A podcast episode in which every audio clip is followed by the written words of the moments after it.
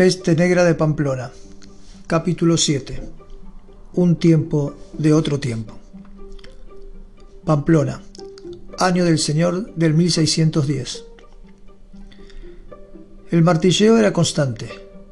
Los herreros trabajaban el metal que formaría parte de aquella defensa.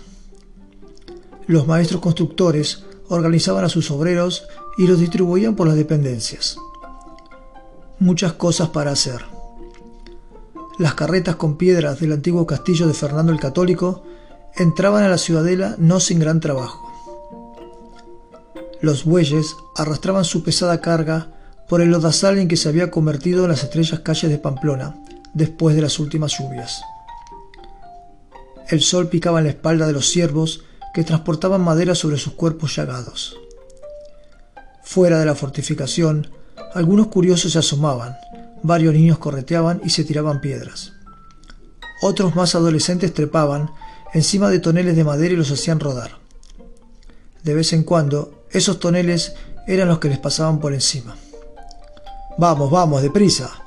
Sois una cuadrilla de araganes, gritaba enérgicamente uno de los constructores a sus obreros. Los carros apenas avanzaban. Por más que gritara, aquellos bueyes no daban más de sí. Su carga repetida varias veces al día había mermado sus fuerzas. La fortificación fue ordenada por Felipe II en 1571. Varios años después, todavía no estaba concluida y la paciencia se iba agotando. El martilleo constante contra las piedras para moldearlas o contra el metal para fraguarlo se había convertido en algo cotidiano y los oídos eran inmunes a él. Las carretas entraron por la puerta principal, mientras los gritos del constructor herían más que el martillo. Moveos, moveos, seguía. Que así no va a coger el día del juicio final. No quisiera estar entre vosotros cuando la trompeta de San Gabriel llame a los muertos para que abandonen sus tumbas para el juicio, gritaba. Los bloques de piedra se amontonaban aquí y allá, por todos lados de forma irregular. Los carpinteros, trabajaban en sus bancos presurando la marcha. Otros niños corrían detrás de la construcción a pesar de estar prohibido. Muchos de sus padres trabajaban allí. Unas pocas mujeres traían escasa comida a sus maridos, trabajadores, que a esa hora del día, sin parar de trabajar, comían de buen grado. Con poco se contentaban. De pronto, un grito se escuchó por encima de los demás gritos. Un obrero, cayó desde su andamio y estrelló su cuerpo contra el suelo. Un borbotón de sangre empezó a manar de su cabeza. Fueron a socorrerlo, pero era tarde. No hay socorro que valga. Otra muerte más dentro de aquellos pesados muros. El ingeniero de la ciudadela, Antonelli, informó a Felipe II en 1569 de que Pamplona es ahora más frontera que metrópoli y que tendría que tener una fortificación fuerte para defenderse del peligro, tanto de fuera como de dentro. Y con ese criterio se construyó. Lo que jamás pudo imaginarse Felipe II es que varias centurias más tarde, aquella ciudadela se convertiría en el reducto final de los supervivientes de Pamplona. Así que un cerdo a la rastra, ¿no? dijo Severo Iñaki, el jefe de la ciudadela. Carlos y Matías no alcanzaron a responder. Con sus cabezas mirando el viejo suelo de Pamplona, solo escucharon los botines de su jefe alejándose. Iñaki mostraba su carácter enérgico, como cuando era jugador de los Asuna. Su puesto de jefe lo había heredado de Fernando, el anterior mandamás de la ciudadela, alcanzado por un mordisco en la batalla de la Plaza de la Cruz, como se recordaba.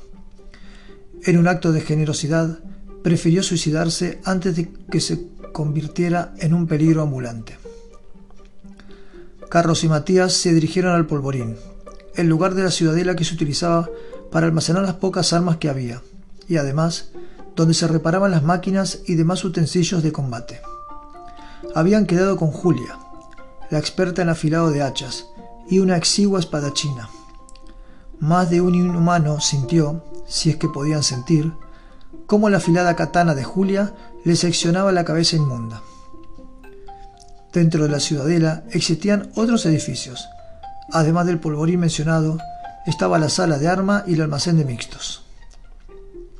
Los supervivientes también construyeron otros rudimentarios espacios para vivir con sus familias, los que todavía la tenían. Saludaron al vigía de la Torre Sur y entraron al almacén de mixtos. Allí estaba Julia, con sus gafas protectoras y su melena a la francesa, delgada, alta y dueña de una sonrisa contagiosa, 24 años, callada y trabajadora y con un sueño no cumplido, ser periodista. Hola Julia, saludó Matías. ¿Qué tal están? les contestó, sacándose sus gafas. Bien, respondió Carlos, con unas cuantas broncas más encima, señaló. Julia extendió la mano y dijo Dame tu hacha, Matías. La afiladora comenzó a dar vueltas movida por el pedal que Julia apretaba con su pie derecho. Las chispas comenzaron a saltar y el acero reluciente comenzaba a tomar vida nuevamente. Vida para salvar vidas. Así era la ciudadela de Pamplona antes del fin. La tarde caía una vez más sobre aquellos humanos. Los vigías de las torres dejaban paso a sus sustitutos. Toda la gente dentro de la ciudadela tenía sus funciones. Desde los que preparaban las comidas, los que arreglaban lo roto, los que preparaban armas, los que daban prácticas de tiro, los que enseñaban a leer a los más pequeños. En fin, una pequeña comunidad. Quizás la última. ¿Crees que habrá alguien allá afuera? preguntó Andrea a su madre. Ambas, frente a un fogón improvisado, contemplaban la noche estrellada de Pamplona. El fuego no era tanto por el frío, que no lo había, sino para ahuyentar a los insectos. El humo era un buen repelente. No lo sé, hija, respondió su madre. Andrea era una ex administrativa de una tienda de bricolaje de la zona de Cordovilla.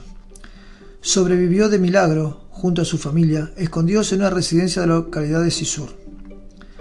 Allí estuvieron cerca de dos semanas alimentándose de los pocos víveres que poco a poco se fueron agotando. Pasaron varios días hasta que se encontraron más humanos. Y poco a poco se fueron juntando con más. En aquella fortificación no había más de 200 residentes, los últimos 200 de Pamplona. Alguien contó acotó un viejo venido de la zona de la chantrea, que se han escuchado señales de walkie-talkie lejanas. Creo que debe haber más gente en algún lado, terminó. Madre e hija miraban el cielo ignorando lo que se decía alrededor. De pronto, una estrella fugaz cruzó el firmamento. ¿Sabe lo que estoy pensando? preguntó Andrea a su madre. Sí, en un deseo, respondió. No, negó con la cabeza su hija. Estaba pensando en cuando íbamos a la Sierra del Perdón con el telescopio para ver las estrellas. Sí que me acuerdo, respondió su madre. Qué lejos están aquellos días, exclamó de un suspiro. Junto al fogón también estaba el australiano Connors, uno de los pocos supervivientes del avión caído de Iturrama allá por San Fermín 2012, y novio de Julia. También les acompañaban Luis y Teresa, un matrimonio del Paseo de Sarasate. Con el tiempo, cada uno iba adoptando como apodo el lugar donde vivían, una forma de pertenecer a algún grupo, una forma de buscar lazos comunes. Allí estaban los chantrianos, los de Pamplona de toda la vida, los de las afueras, como eran los de Barañáin, Sisur, los extranjeros, como el australiano. Cada uno trayendo sus historias, sus vidas pasadas y olvidadas, y tratándose de aferrar a todo lo humano posible. Esos fogones servían como catarsis. Tú, australiano, habló el viejo de Sarasate. ¿Cómo fue que te quedaste en Pamplona? preguntó con curiosidad, aunque la historia la sabía de memoria. El australiano sacó un papel todo doblado y viejo. Era un recorte de un periódico y se lo dio al viejo. En la ciudadela había silencio. Afuera, de vez en cuando, un gruñido sacaba todo de sus recuerdos. El viejo cogió el papel, lo leyó y se lo dio a su mujer. El australiano suspiró.